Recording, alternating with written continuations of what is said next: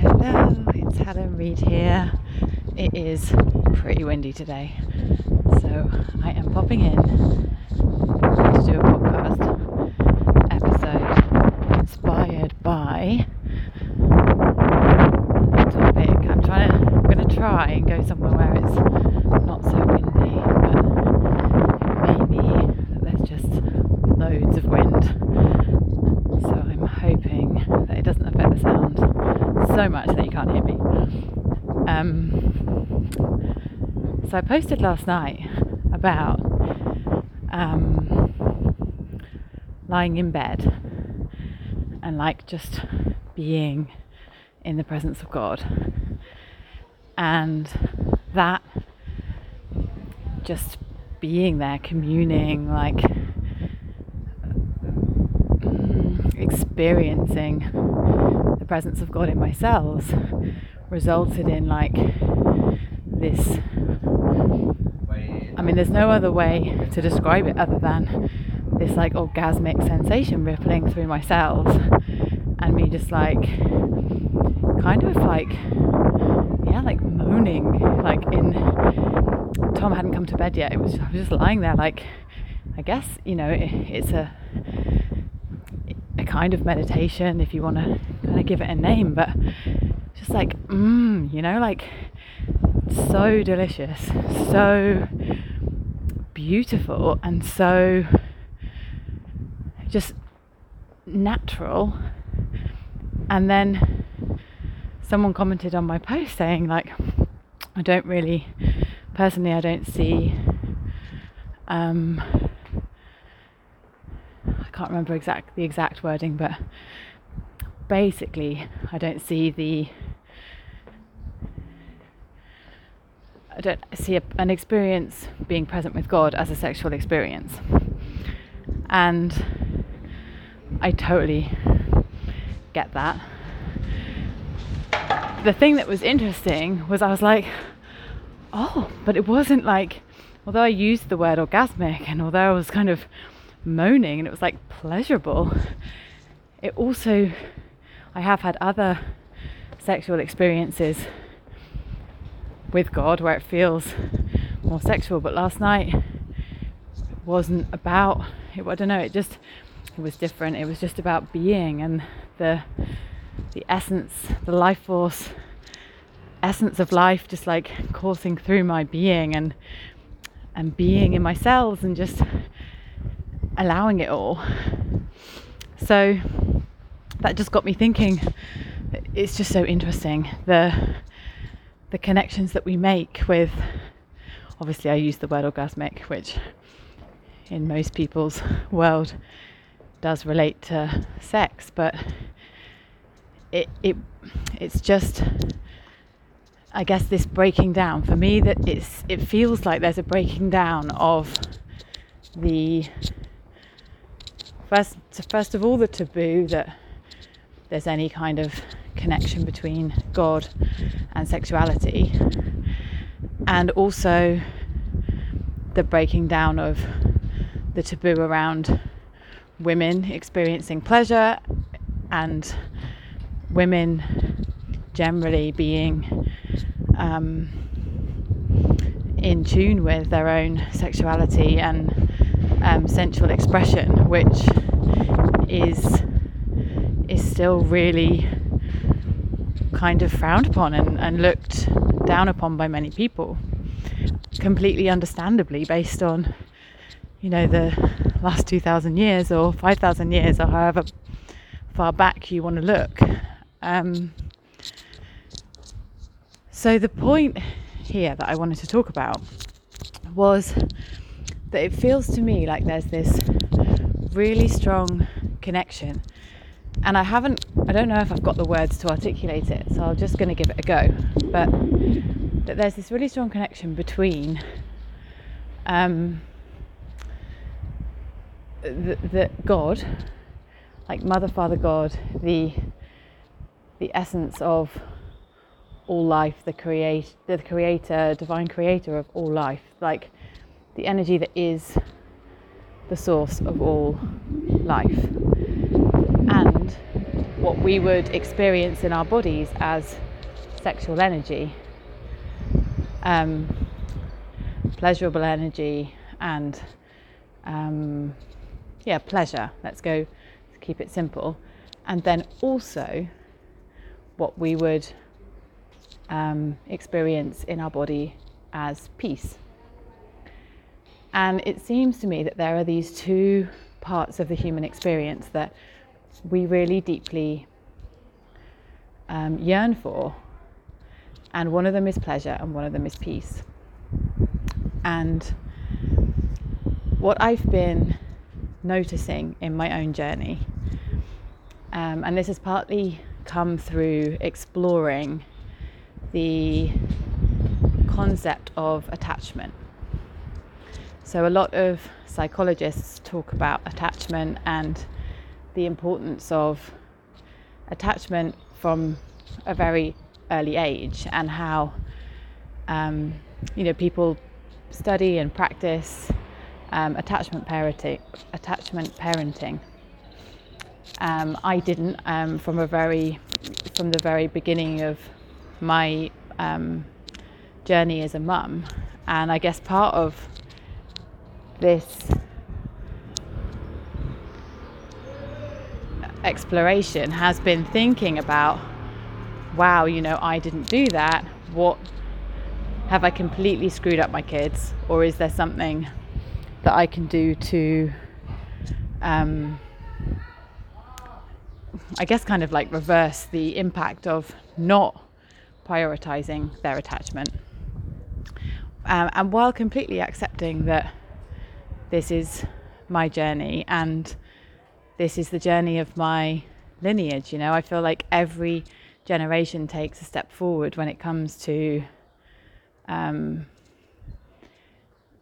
embodiment of a deeper level of love and respect for humans.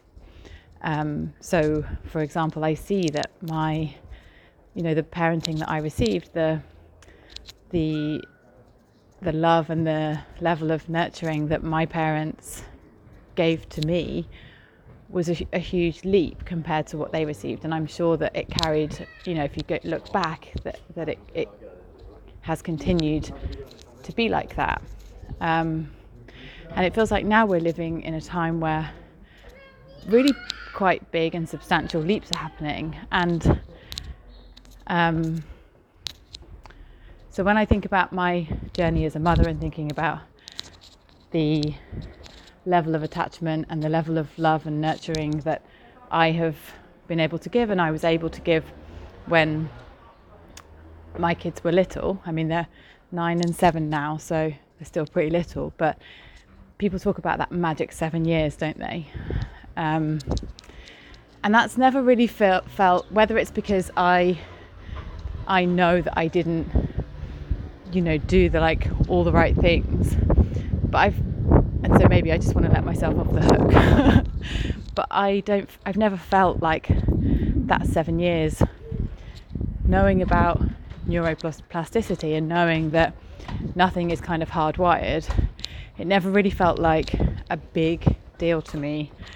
Um, the whole seven years of programming thing.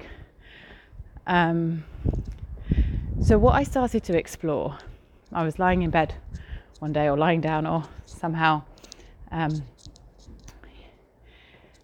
getting present and connected with with God and with source energy. And just what came to me was well if if as parents we're really intended to be like placeholders for God for those first early years, then surely the deeper issue here, the deeper area of focus, if we're going to go like as deep as we can go, is to think about our attachment to God. And so then I started looking into this and I listened to a podcast. and I was like, yes, yes, yes, yes. And it something really clicked with it. Because it was like, and, and this podcast was talking about how basically the level of attachment um, kind of, you know, programs our relationship to pleasure and our relationship to peace and creates a level of automatic programming around how we experience um, that and regulate our capacity for receiving pleasure and peace in our lives. And this just like fascinated me and totally blew my mind. And and it made me just make um, my it just kind of put to the forefront of my journey and the of my focus my attachment to God because I figured that if I just focused on that then I couldn't really go wrong. Because not only was I going back to like the source of any potential um, you know inability to be attached to my um, parents during my childhood but I was also then opening to a level of attachment in my relationship to God and therefore what I, I'm able to give to my kids and in in you know across my relationships um, by deepening my connection and my relationship and my attachment to God. And I can't, I just can't recommend it enough. I can't emphasize how much this has changed my experience of life.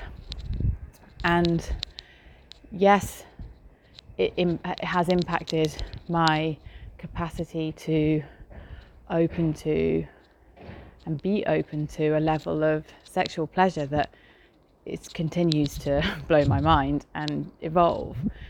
But it's more than that. It's it's to do with pleasure but it's to do with and it's to do with sexual pleasure but it's also to do with pleasure beyond sex an orgasmic sensation in my body that is literally like the pleasure of life itself which doesn't always have to be sexual and i think that but the sensation in in my body I mean, if you think about, I don't know if you've ever experienced, you know, in a breathwork session, in a yoga session, in a um, meditation, that sensation of life force coursing through your veins, it doesn't, it's not dissimilar to an orgasm. And so energy, yes, it can be experienced in a sexual context, but it doesn't always have to be.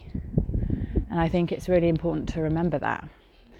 Um, because if you think about it, it like for me, sexual energy is life force energy, and so sometimes yes, it has a sexual context, and sometimes it doesn't. And then also speaking to the peace side of the whole concept, where yeah, there's a pleasure side, but there's also this this um, this peace element which goes hand in hand with the pleasure and is also a really important part of our inner stability and our inner um, it's something else that derives from that deep attachment to and connection to God as our primary source of security, of stability, of safety in our bodies. And I think it's so often missed. You know, we talk about our nervous system regulation, we talk about um, all the things we need to do to keep ourselves feeling safe in our bodies. And for me, this going deeper, going deeper, um, and focusing on my attachment to God as my source of all stability, all safety, all security in my body and in my um, that then ripples out into my physical experience has literally like just flipped everything upside down and just changed the game for me completely. So I wanted to share that. I am done. I think that's all. Um, my sisters and my mum are still in Spain, so I'm going to go, and it's my sister's birthday today. So we are going to celebrate. I'm going to, just cooking a gorgeous curry, so I'm going to go check on the vegetables which are roasting in the oven and um, enjoy an evening with them. So I'm sending love, and I would love to know what you guys make of all of this.